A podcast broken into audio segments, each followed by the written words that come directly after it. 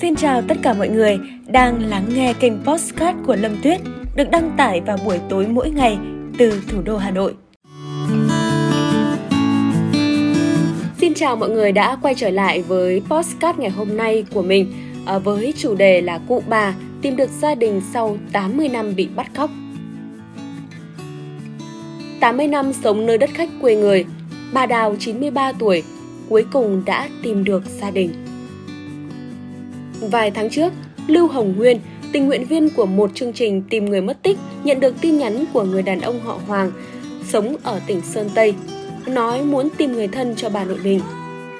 Người bà tên Đào Bằng Nga, sinh ra tại Hà Bắc, 93 tuổi và không biết chữ. Năm 13 tuổi, bà bị bắt cóc rồi bán đến Sơn Tây. Sau nhiều lần trốn chạy, cuối cùng bà được bán cho gia đình họ Hoàng ở huyện Ninh Vũ, Sơn Tây. Dù ở tuổi đã gần đất xa trời, nhưng 80 năm nay, luôn đau đáu nỗi nhớ nhà và nói với cháu trai. Dù có chết ở đây, chỉ cần gió thổi là sẽ bay về quê hương.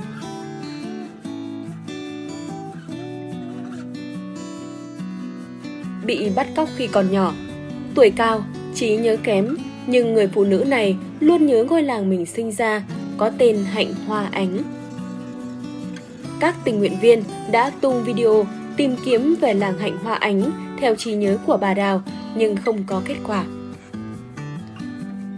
Một lần, cô Lưu nhận được tin nhắn để lại trong bình luận dưới video tìm kiếm với nội dung Có một ngôi làng có tên gần giống ở huyện Hình Đài, tỉnh Hà Bắc.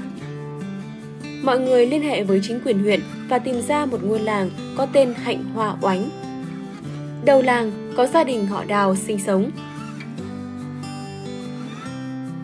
Ngay sau khi nhận được thông tin, Lưu đã gọi điện cho cháu trai bà Đào và yêu cầu anh hỏi bà nội về đặc điểm của ngôi nhà trước đây.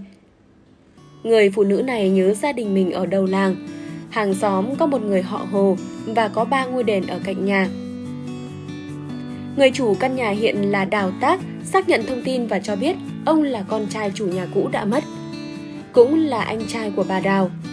Còn có một người em gái, nay 91 tuổi, lấy chồng ở làng bên –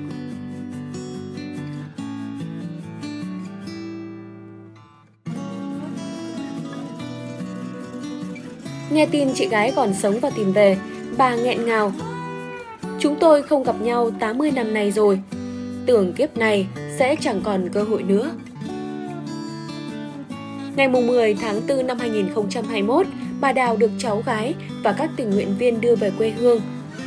Trên xe bà hứa với mọi người sẽ không khóc, nhưng khi vừa nhìn thấy cháu trai, bà đã quỵ gối xuống nhưng không còn sức sống. Gặp lại cô em gái, bà bỗng òa khóc nức nở. Hai chị em tuổi đã cao, mỗi khi nói chuyện phải ghé sát vào tai nhau.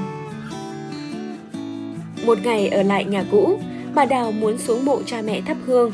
Khi đến nơi, bà vỡ òa cảm xúc và khóc như một đứa trẻ. Người cháu nội cho hay, vì bà là con dâu mua về, tính tình bướng bỉnh nên thường xuyên bị chồng đánh đập. Những lúc như vậy, Tôi chỉ thấy bà nhỏ nước mắt, chứ chưa bao giờ thấy khóc như thế này. Có lẽ được về quê hương, bà mới sống hết mình. Trong những năm sống ở nhà họ Hoàng, bà Đào thường xuyên bị chồng đánh đập. Có thời điểm bụng mang dạ chửa, bà bế theo một đứa con, đi bộ theo hướng về Hà Bắc, quyết tìm về quê hương. Người phụ nữ này dự tính sẽ vừa đi vừa hỏi đường, nhưng đến giữa đường đói khát, bà lại đưa con về. Bà nói, tôi luôn muốn tìm đường về nhà, nhưng vì kinh tế khó khăn nên chẳng thể trở về. Dù lúc nào cũng muốn một lần tìm lại gia đình mình. Bà nói, sợ tuổi cao không nhớ được chính xác tên làng, lại không biết chữ, nên mấy năm trước bà dùng điện thoại ghi âm lại những chi tiết còn lưu lại trong đầu về đặc điểm ngôi nhà, thậm chí là tên của hàng xóm. Người phụ nữ này cho biết 80 năm trước. Ngoài bà, còn có một người em họ nữa cũng bị bắt cóc và bán đi đâu không ai rõ. Ước muốn của bà Đào hiện tại là tìm được người em. Bà nói, Trong phần đời còn lại, tôi chỉ mong gặp lại người em đó một lần. Thế là đủ.